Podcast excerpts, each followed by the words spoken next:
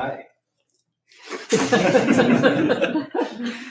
I'm here to ask for money. Please send us money. uh, yeah, it's Friendship Month here, so we can use any donations and it would be very helpful. If you're watching this video, you probably know why it's helpful. Send money. Uh, yeah, that's it. Here's Soka-san.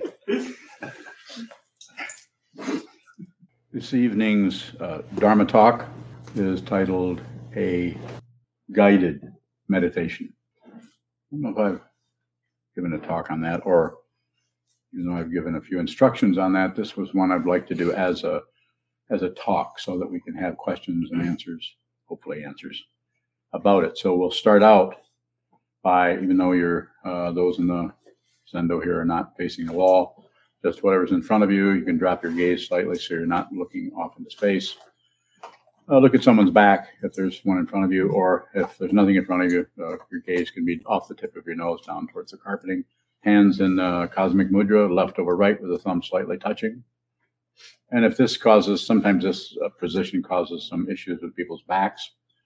So you can always do uh, uh, resting the mind mudra, which is this one. This is fine. This is a uh, the issue I have a little bit with this is this is one we can we can do just anytime. You might be sitting this way. This is one you rarely will do casually. So there's a very uh, a very definite kind of intention after you've done this a few thousand times to to just come down. It's a way of connecting uh, connecting these two uh, polarities together, heaven and earth, right here.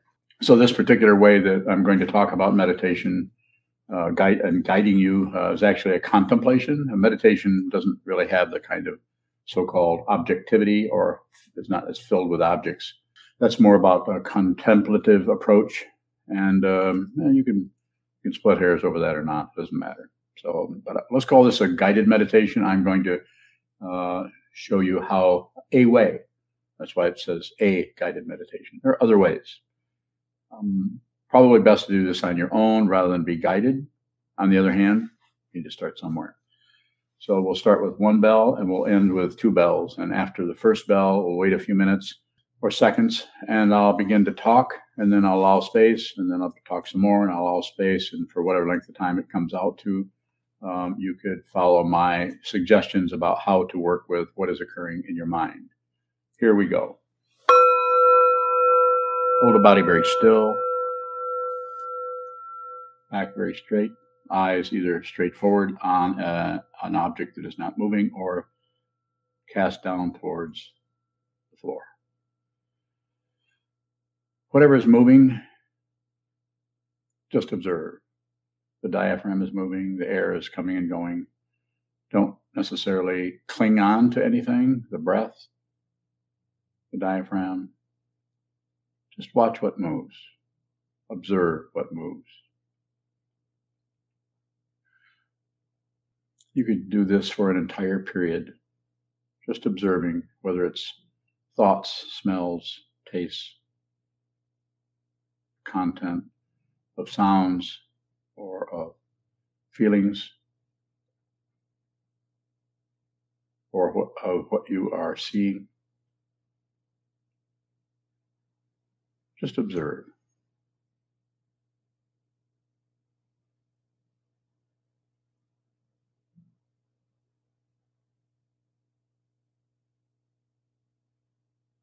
So we're going to do a little bit of focus, focus on how the body feels. This is a sense of touch.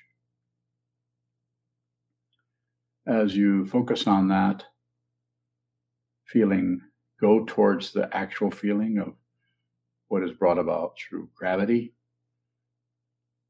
how the clothing feels on the body, sense of touch, physical form, nerve endings on the skin and so forth. Just observe.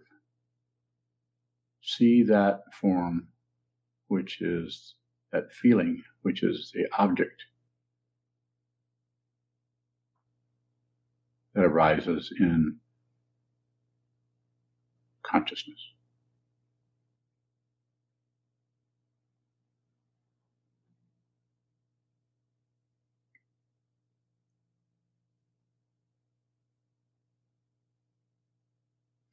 Now that your awareness is on that form, now expand that to see, if you can, the space in which that feeling occurs. See if there's a sense of space, whether it's actual space or the thought about space, your interpretation of space, doesn't matter. Well, don't necessarily make it too complicated. Very simply, the space and the feeling arising in the space, sense of touch or body.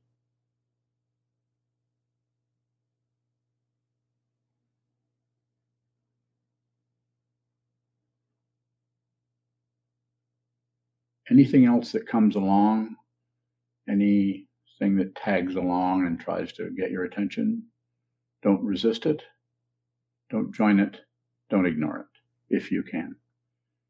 And if something else occurs, then just observe that.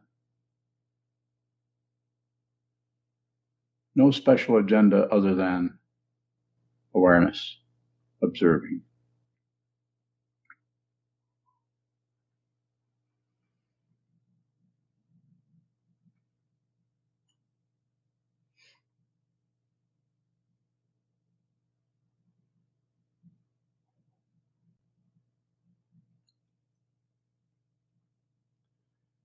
Now go to that area where thoughts arise and come and go, the sixth consciousness, as it's traditionally called, and just observe thoughts, feelings, emotions, memories, coming and going. And no comment, no addition, unless additions happen spontaneously that's fine too.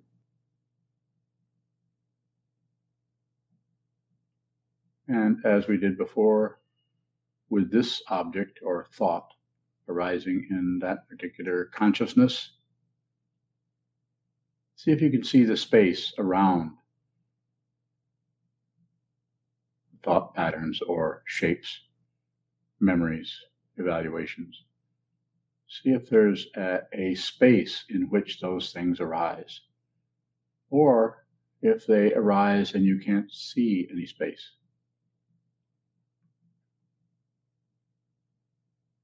Maybe what is there you wouldn't call space. This is an interesting area to see the way concepts point at something that is not a concept. This is called awareness.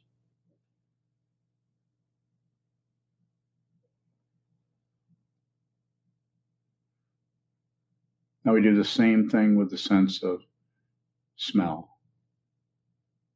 There is incense burning in the room, at least here. But you can also just tune into or sense through that olfactory sense.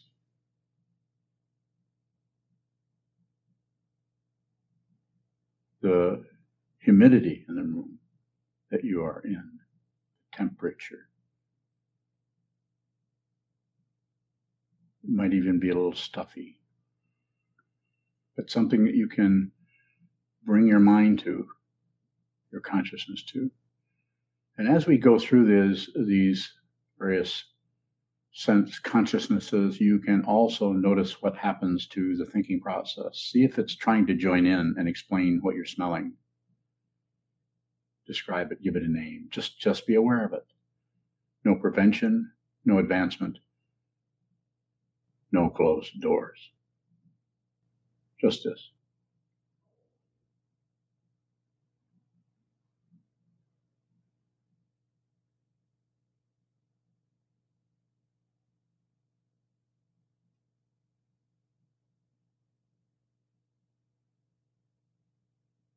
Now we go to the sense of taste.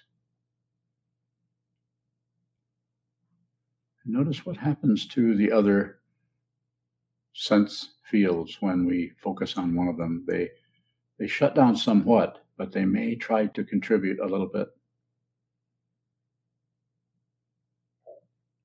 Do the senses overlap?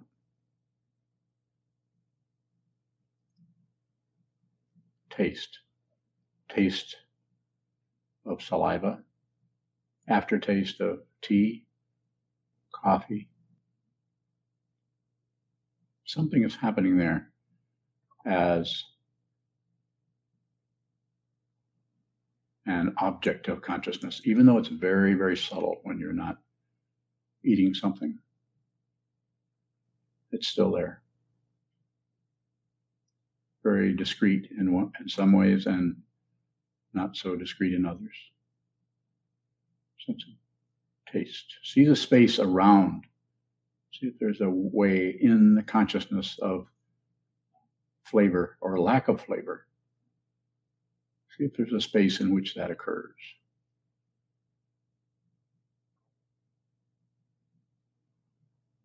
See if there's anything in the space of awareness other than that particular kind of sense object.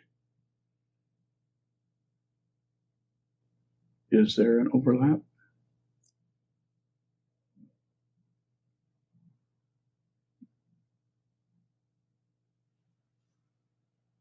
And now let's go to the sense of hearing, and I'll give you something to hear.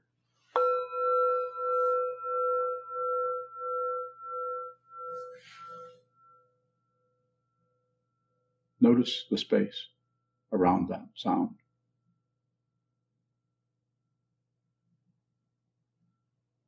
When the sound diminishes, does the space change? Did you even notice space? Was the space arising as a concept about space? Or was it arising as the complement to the object of sound in the first place? Was it different from that or the same? Were you able to discriminate anything at all other than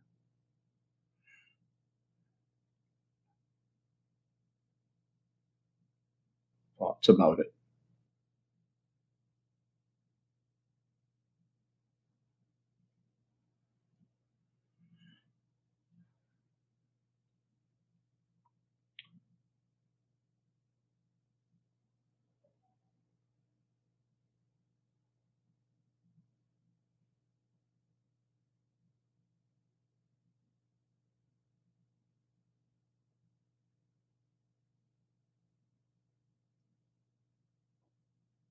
Now, when I say move, I want you to bring your right hand up in front of your eyes and about six or eight inches away, and just look at the palm of your hand.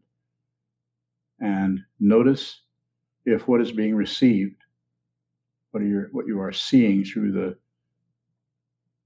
eye, visual consciousness, has space other than the space in which the hand is moving. Is there space within consciousness that is similar, the same, or different? Go.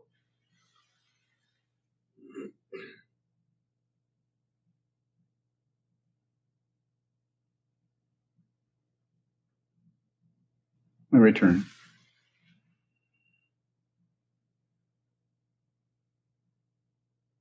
So those sense fields are similar in that they all have a kind of object, similar in that they all have a kind of space in which the object occurs.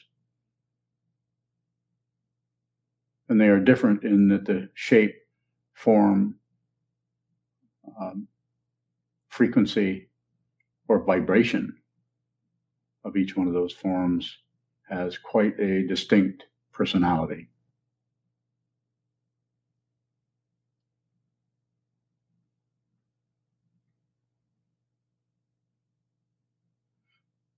So another way that we can work with this is something that I call alternating sense awareness practice, ESAP. And that allows us to go between receiving one particular sense object and going to another one. And this does something to affect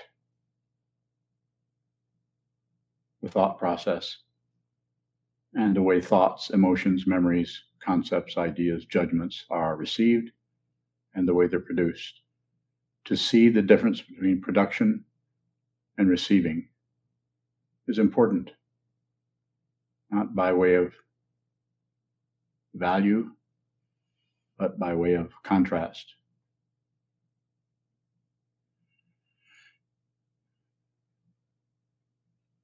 So I'll start this out as a guided alternation, and then I will stop guiding, and you can do your own alternation, changing to some other sense or some other frequency or rhythm.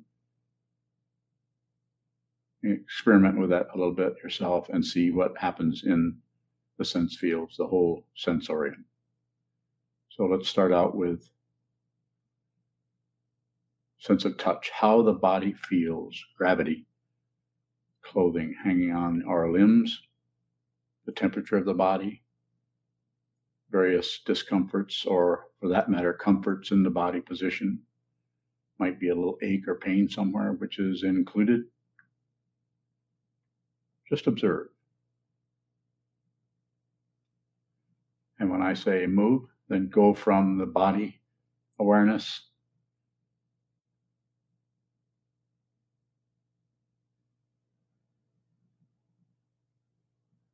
to the sense of hearing. So, right now, body awareness.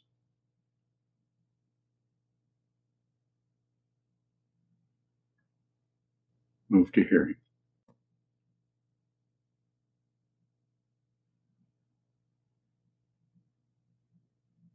Now move to seeing.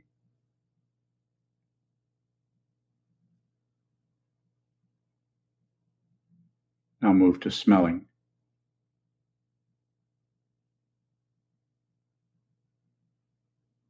Now move to tasting.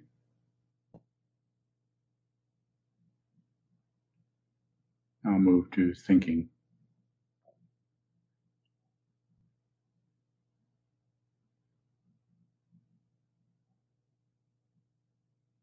Now move to feeling body awareness.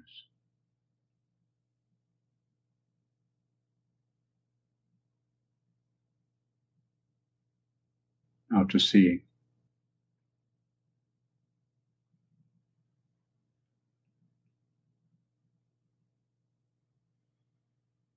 Now to feeling.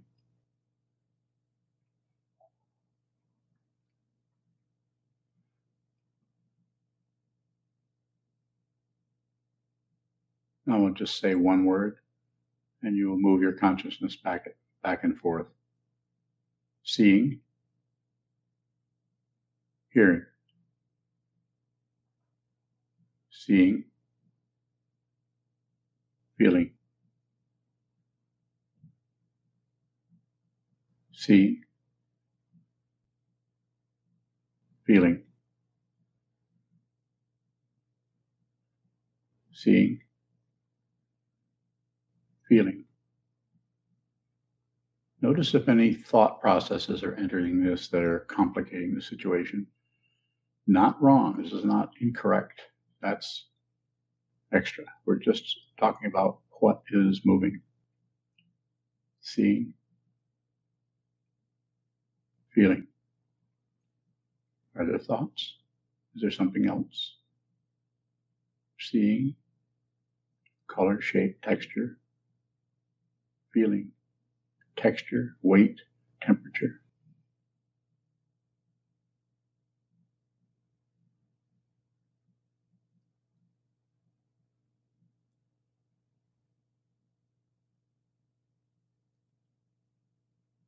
I'll do some of that on your own. Alternating sense awareness practice.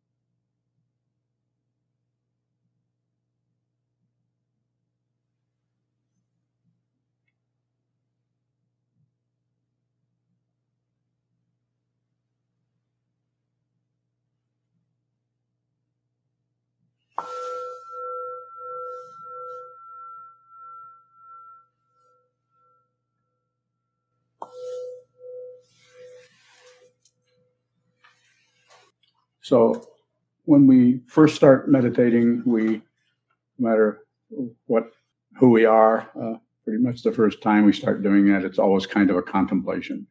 We sit down, we hold still, and we try to see what this is about. Notice our thoughts coming and going. Try to understand, even though we might have been given definite instructions on what to do. Sometimes that's um, quite a bit of contrast as far as what we're actually experiencing. So right and wrong is kind of beside the point here. What we're trying to do is train our mind not to just calm down, although that could be part of it, but basically to see what's the fundamental uh, issue here, rather than here's the symptom of what can we do to soften it, calm it down, and make it go away or be mind. Might be um, more challenging, but fundamentally more radical to go right to the root of what this is. That can take a long time. You've been here a long time. You're going to be back more than likely. So is, these are just some exercises that not all that new, taught in different places. Just my version of it. To actually work with the sense fields as a so you emphasize the objective quality of each one of the sense fields, so you understand the way uh, consciousness is working in each one of those much more clear about if you can see the space within the room, space within the mind of uh, the mind uh, stream, uh, to see how this functions. Seeing how it functions will uh, be more uh, helpful in what is called the long run, uh, rather than fighting with it, trying to stop it, manipulate it, push it down, meditate it away, or become a great meditator. Some meditation practices are aimed towards uh, becoming uh, resting in tranquility. Um, practice quite a bit of that. I'm not in disagreement with it. If that's what you need to do, then do that. But you could try uh, shikantaza, which is basically holding the body still and observing, simply put. When you're doing this, you can also do this. Uh, you can actually do anything that's happening in any of your sense fields is fair game. You can actually, it's moving your breath is moving, your diaphragm is moving. The issue that I have sometimes is is to uh, encourage people not fixate on something to try to create artificial stillness, and this is taught all over the place. So um, don't be surprised if uh, if you're surprised. Any questions? I think I've heard you in, in a lot of instructions when you talk about cosmic mudra.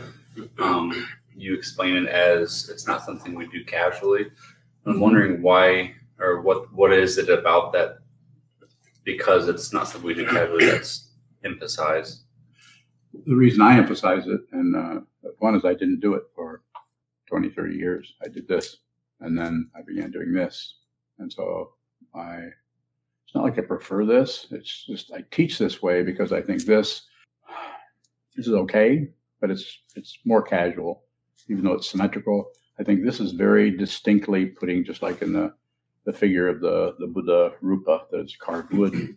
It's very, and it doesn't matter if it's this way or this way. We do left over right because the that the right hand is usually the active one, and we're putting the left, which is inactive, over the top. Thumbs touching forms a, an oval. There's some symbolism there, but the idea is you you wouldn't probably do that casually unless you meditate a lot. And if you meditate a lot, then you find yourself doing this quite a bit casually because it's just part of your body mind complex. So the idea is to sit because body and mind are not are, are two aspects of the same thing, but not fundamentally separate.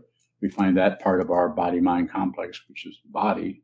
You can't you don't have a lot to say so about the mind, although sometimes people go in and try to count the breath or label thinking. I've done a great deal of that. Uh, I don't teach it uh, uh, generally. On occasion, I'll teach it specifically.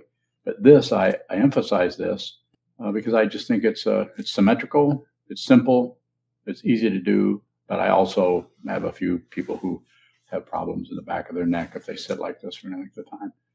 And I've said either you can just do this, uh, or you could put a pillow under your hands, which is sometimes done. Put a cushion so your hands are not pulling down on your neck. More about that, yeah.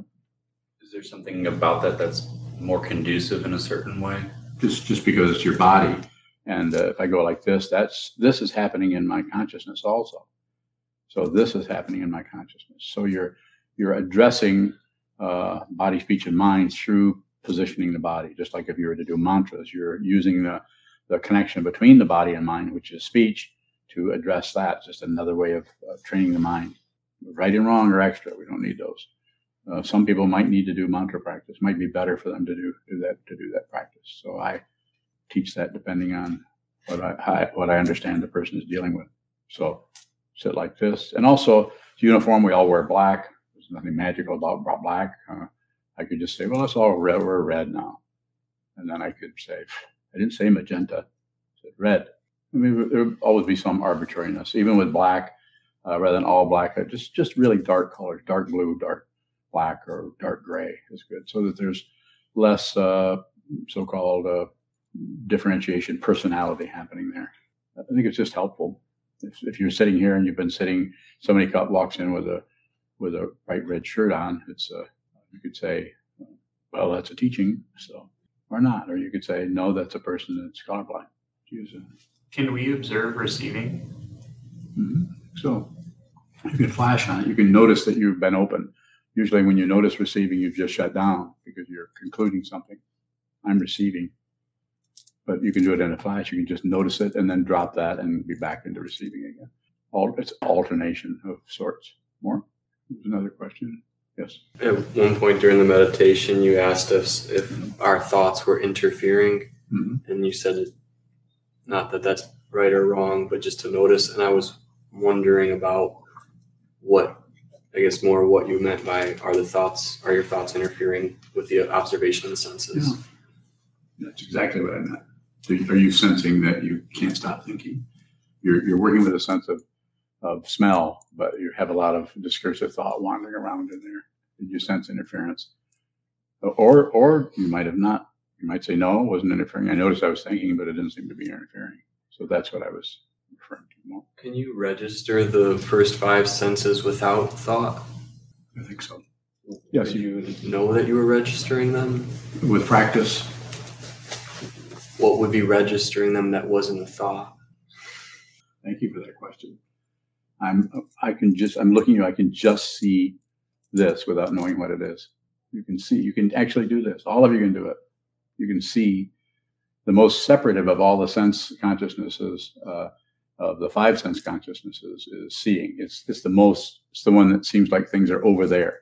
Uh, the mind is even uh, more uh, um, threatening. That's why we have paranoia sometimes because we don't know things are over there or in here, especially when we start to realize that we've been projecting onto the world ideas about the world that are actually our own, that's our own mind.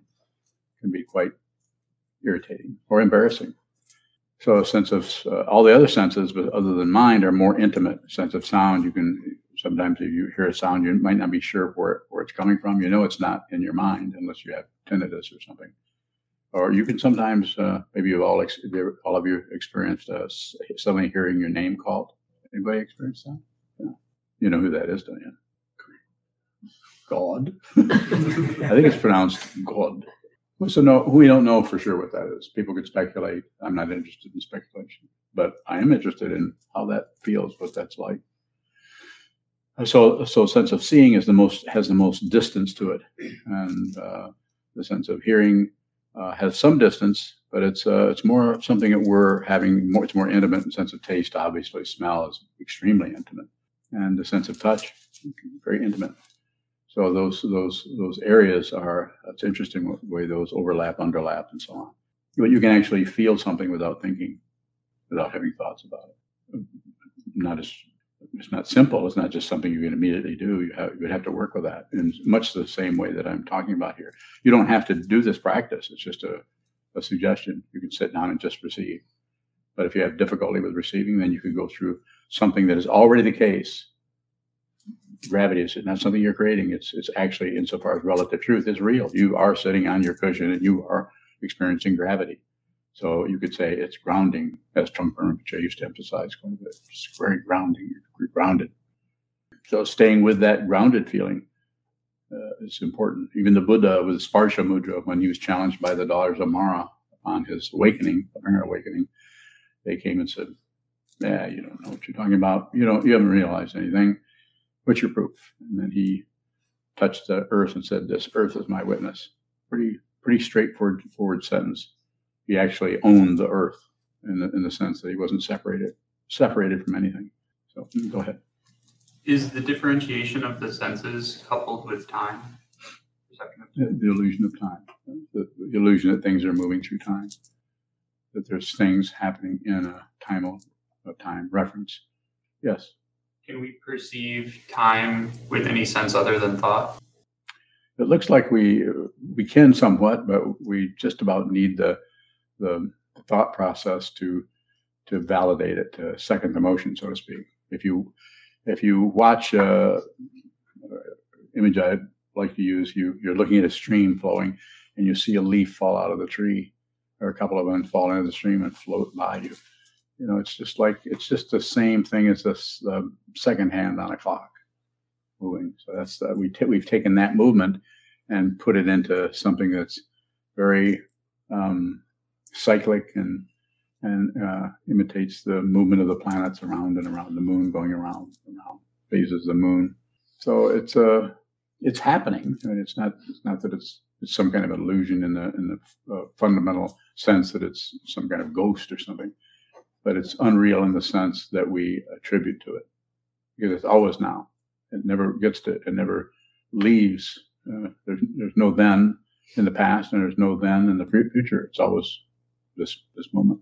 And we the thought process will will mix up a lot of things to fill it in to give us some kind of feeling like well yeah i'm going to doing this and i'm getting my working on my graduate degree and then i'm going to go move to utah and become a, a squirrel biologist. Yes go ahead. If you can just see without knowing what you're looking at what's going on in the conceptual mind? Not much. Uh, other than you, you could have some kind of a sense of humor could be happening there you can realize how seriously everybody's taking everything and part of the reason they're taking it so seriously because because of the suffering and because of the fear of things going awry, the thing, the fear of being threatened, the fear of the body being threatened, the fear, the fear of the things we own being threatened, the fear of running out of money, running out of food, running, running, running. The fear because there's such a impute, imputed belief that we are just this physical situation, which is slowly getting older and older. That doesn't mean that goes away. It just means you see a bigger bigger picture. Yes. Whose fear is that? Uh, fear, fear is having the fear, but it looks like somebody. And at some point, the one who is having the fear and the fear itself uh, um, collapse into one another, just to say it very literally. And then they collapse into the space in which they originally occurred. So there you've got some transitions happening. But it's just a way of talking about it. Fundamentally, nothing happens. That's why it's called Buddha nature. You, you return to your original face before your parents' birth have to talk about somehow. So we use these kind of funny kind of uh, Oriental expressions. Go ahead. If nothing happens yet, you say that you can see without knowing what's in front of you, then it seems like something's changed. Yeah. Did you? It does seem like it. It's an illusion. Go ahead. Seems like a movie is real. It's not. A question from Don in Virginia. Yes, Don. He asks, is Shikantaza an entrance to Buddha nature? Sure. Yes sit down, hold still, observe, and observe what moves until until it doesn't. Talk about contrast being important mm-hmm. when being guided through a meditation like this. Um, everything often blurs together, and I it, I have a hard time seeing the contrast mm-hmm. between senses, even when I'm intentionally going back and forth. I have a response unless you have a question. That's awareness. That's actually showing you the nature of your confusion. You you you looked at it and you came to a conclusion about that that you didn't. You said, "I have a hard time." So that means you were setting up some kind of idea about how that should look. It did, did not match up to that, so you drew a conclusion that you weren't weren't understanding that in the way that should be that that I meant it or that you thought it should happen or something. More. What do you mean by contrast? Then? the contrast between you said what was your statement? You said I did you say confused or what was the word you used? Just that it all blurs together. Well, blurs is confusion. What what was very very specific? Uh, you're uh, adding something onto that. The blurriness you're creating, the the concreteness of what was said was very simple and direct. Wasn't any deep conceptual thing happening. Nothing. Just smell, taste, touch or feeling, seeing, hearing. Very, very simple. Yet the, the mind comes in and fools around with that. It doesn't want that kind of sim- simplicity, that kind of directness. Awakening, if there is such a thing, is extremely direct and simple. Is the blurriness not direct? The blurriness, what you're saying, the blurriness is a is a concept or conclusion about what is uh, arising in consciousness. So it has a directness to it, in that it's that's it looks blurry. So it's direct in that way, but it's indirect in that it is a a conclusion about what is being observed. So you you looked at it and you, felt that it was blurry. You felt like you weren't seeing it, or you somehow came up with the conclusion that it's blurry or not clear. I'm not sure what this is, or what what, what should I be doing here? Or I'm not sure what uh, else you would say about it, but it's still it's still awareness. You're aware of blurry, still awareness. Do you think you're doing it wrong? Do you? Yeah. More. What does contrast look like before our idea of what contrast should look like? So it could show up different for each person, but it's just very simple. It's just a black and white or gray and red.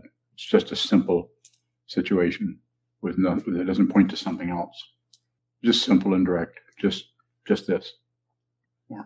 Is there something um, different that is seen in a more formless meditation where we're not being guided, we're just looking at the wall? Yes. No no contrast. But it's not something you can conclude. So therefore it doesn't it doesn't uh, you, you know in uh, egoville that doesn't spend. It has no currency there because in the world of right and wrong and up and down, back and forth, the eight worldly dharmas, there's no there's no Buddha nature can't or un, some understanding that is uh, uh, or wisdom uh, doesn't show up as a thing, so it can't has no currency there. More good. I mean, good good questions, Michael. You said something about see if the sense fields overlap. Mm-hmm. What did you mean by overlap? Well, in see if they're if they have some kind of a distinct distinct or discrete separation from each other. Like some of them are mixed mixed together much easier than others, like smell and taste. But they're they're definite consciousnesses. So that was just saying when you notice that, notice if the one you just left, or if you're going back and forth, notice that there's some kind of overlap or underlap or mixing together of that.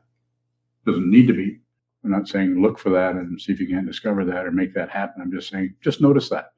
So when I say that, uh, the idea there is to encourage your awareness to look more into contrasts. So if I said that, then you may, if you're unless you're daydreaming about something else, you may actually look at the two senses and see if there's the because when you do that, you notice it's hard to tell what they are. It's hard to tell them apart. Questions? You you mentioned um, when you put your hands together, heaven and earth. What's the significance of heaven in that context? It's just a, kind of a metaphor for, uh, like in Ikebana or um, or Rashenic awareness practice, bringing together this grounded situation and the aspiration or heaven, bringing those together in this. There's another way. It's just I don't know where it came from. It just showed up as I was talking. I'm sure I didn't make it up. Maybe it doesn't even work. Huh? The earth, then? What is that part? Just you're just here. You're just solid. You're on the earth. It's like uh, when uh, Buddha reached down and touched the earth. Sparsha mudra. This earth is my witness. He was addressing to use that you know, metaphor. He's just talking to the daughters of Mara, his own confusion. Uh, says, you know, you're not going to scare me out of this. You know, this earth is my witness. It's a pretty big witness. When our hands come together in heaven and earth, um, the body mind position for that, what does that do to what happens in the consciousness? Find out. You know, this is you're sitting and you're, you know, you're not sitting like this. You're not sitting like that. You're not casual. Nothing wrong with this. I mean, go to lunch, have a picnic, play rugby, you can find a rug. So we we we take this this kind of position. This, as Dogen says, this this is the Buddha. He's not saying this is the Buddha. He's saying this is the Buddha. Much easier than saying this is the Buddha. How does the um, human part play into it then? I'm following you, but you're gonna have to say more than Well, that. if it relates, say, to the um, Ikebana or art, or in that sense, um, So the, if you bring heaven and earth together, and then what represents human? the human, human being is the one who does that. Brings heaven and earth together. Brings like the ikebana, the earth is the rocks and the, and the, the vase or the container. And then the tall, well, go, tall plants, leaves or branches going up into the sky. And then the, this flower here, uh, is a, is the, uh, represent man or a woman or human being. The same thing with the brush and ink awareness practice. You're here and you you bring heaven down to earth, and you do you would, could do that in your everyday life all the time. Do you do that when you give a Dharma talk? I don't do anything. When I say I don't do anything, I, I don't know what I'm doing. Is there an aspect though of the heaven? You're awful nosy. Go ahead.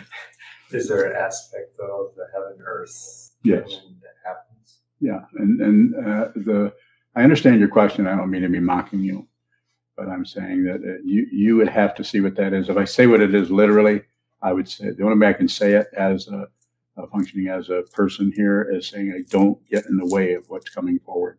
If I did, then I would be more of a conventional teacher. I'd be teaching out of knowledge, information, judgment, evaluation, right and wrong. And I'm not saying that that doesn't show up, but that's not how it looks over here. So that we can bring that um, heaven, earth, and main principle. We could maybe do that in our daily life. So the practice is to do it with the Ikebana, to do it with your in, in your living situation. Uh, you would have to come up with the metaphors for it there. This is very, very simple. And, you know, when you sit down, hold still, you're actually doing that. You look at the wall, you're, you're, it's just your beingness. Now, it might be all kinds of rum, rumbling around with your particular style of neurotic behavior or pluses and minuses going on, but you're just there. You just, you just allow that to occur without jumping up and running out or going calling going and call your therapist. You just allow that to occur. Um, the idea of creativity comes up. Um, is there a way to be creative that's not a production? Same way. Just reflecting on how you said that you just don't get in the way of it, and it seems like, or just what comes up for me is like that uh, shoe rack out there. Just the situation just kind of showed up, and it kind of was different than the way that you drew it, different than the way that we were looking at it. It kind of just became a different thing. No, that's exactly what I meant. you thought you did that by yourself? You didn't realize I was connecting heaven and earth, you you were the gopher.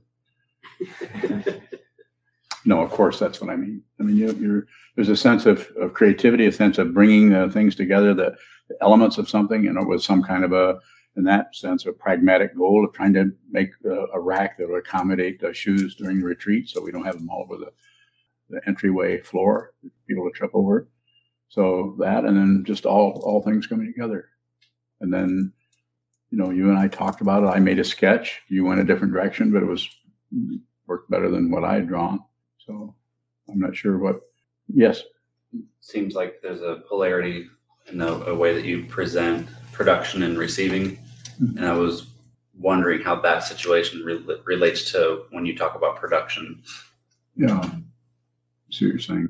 So receiving would be just to look at the situation, receive what needs to be done, receive very in a pragmatic sort of way. You're kind of inventing something there that will fulfill a particular function. So you need to be really receptive about what that, how that's going to be for anybody, for you or anyone else coming in there, and how that's going to. So you, there's a lot of receiving has to happen, and to set if you set up any kind of arbitrary, you know, time frame, sometimes you have to have a time frame can't, help it. Like the retreat's coming up in what three days, Uh, so that's what happens every first of every December. So good idea idea to have that done, but not required. That was wasn't done. We just trip over the shoes like we've always done. so it just it just comes together because of all the different elements, people that helped you with it, uh, going to get material, uh, talking to me about it, just causes and conditions are there's some planning going on, but it, it, it's not super tight. in some situations, if you're building a sky- skyscraper, you'd have to be pretty tight about how to do that because there's so many variables. You know, speed of the wind, uh, gravity, how much it has to shift uh, to the wind to keep from just busting in half. There's just so many things to consider. More detailed kind of engineering, a lot, a lot more moving parts, so to speak, or a lot more hidden parts that we're just not really sure about. Go ahead. So can we create without producing? That, fundamentally, that's the only way you can truly predict, uh, create. Fundamentally, keep coming. When I say truly create, I'm saying actually, you know, bring down lightning. If there's anybody there, you're going to get burned. Uh, Don from Virginia has another question. Yes. He asks, um, when I just sit and don't judge my thoughts or wanting to do, is this taking responsibility? Could be. It's the, the ability to respond means just means whatever happens, just respond, just observe, just respond. Responding is not adding, not pulling, not pushing, not doing anything with it. If you're just responding to it, then if anything needs to be done because you don't have a big agenda about it, then you you won't miss that opportunity. If you were a say, and of course not a surgeon, but if you were a surgeon and you're in a, inside someone's body and you're trying to um, work with their uh, bypass surgery or something like that, that's very very dangerous. You, you can't you cannot make mistakes in there. If you kill somebody, you kill them. So to go in there and be very very on receive all the time because of the completely unpredictable nature of of anything, especially human bodies.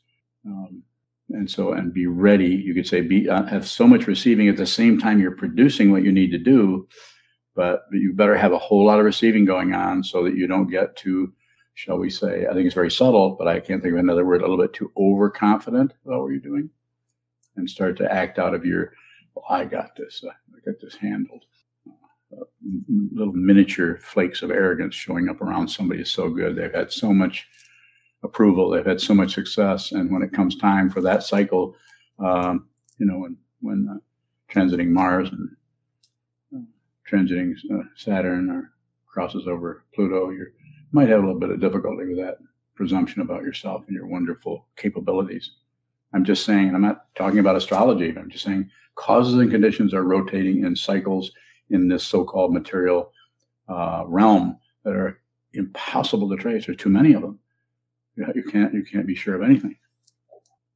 So if you if you try to do that, then it takes us on a what's what is a fool's errand, which is circular, lifetime after lifetime of trying to get better, trying not to get worse, trying to get, and then having building up all kinds of karmic interrelationships with all the other apparent individuals.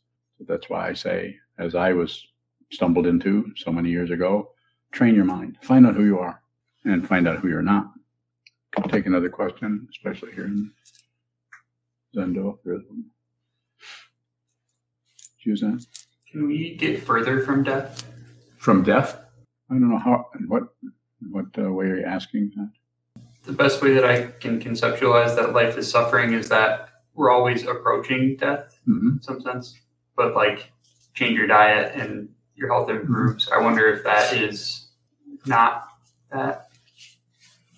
Hmm, that's not good. Well, you know, I think all of those are working at once.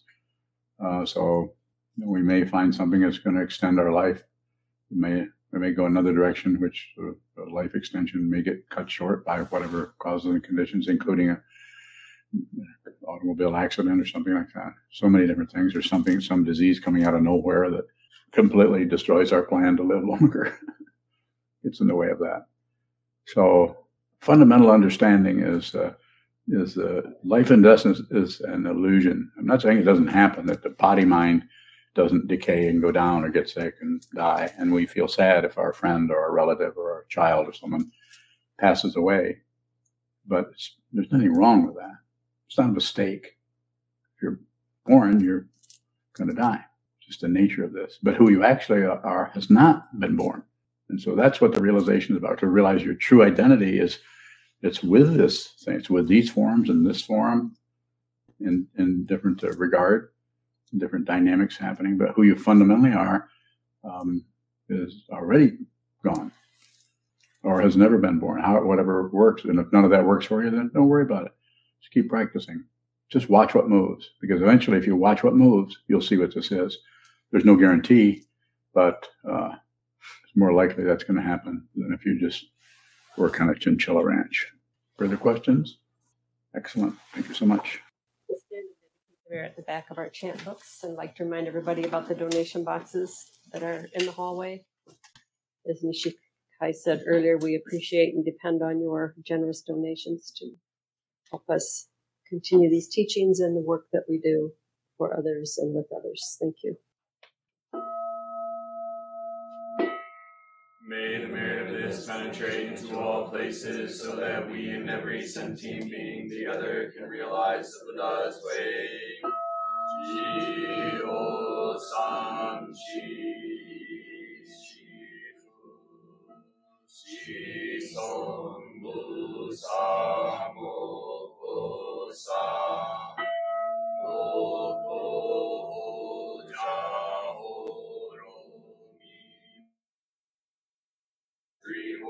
all Buddhas, all venerable ones, Bodhisattvas, Mahasattvas, the great Prajna Paramita.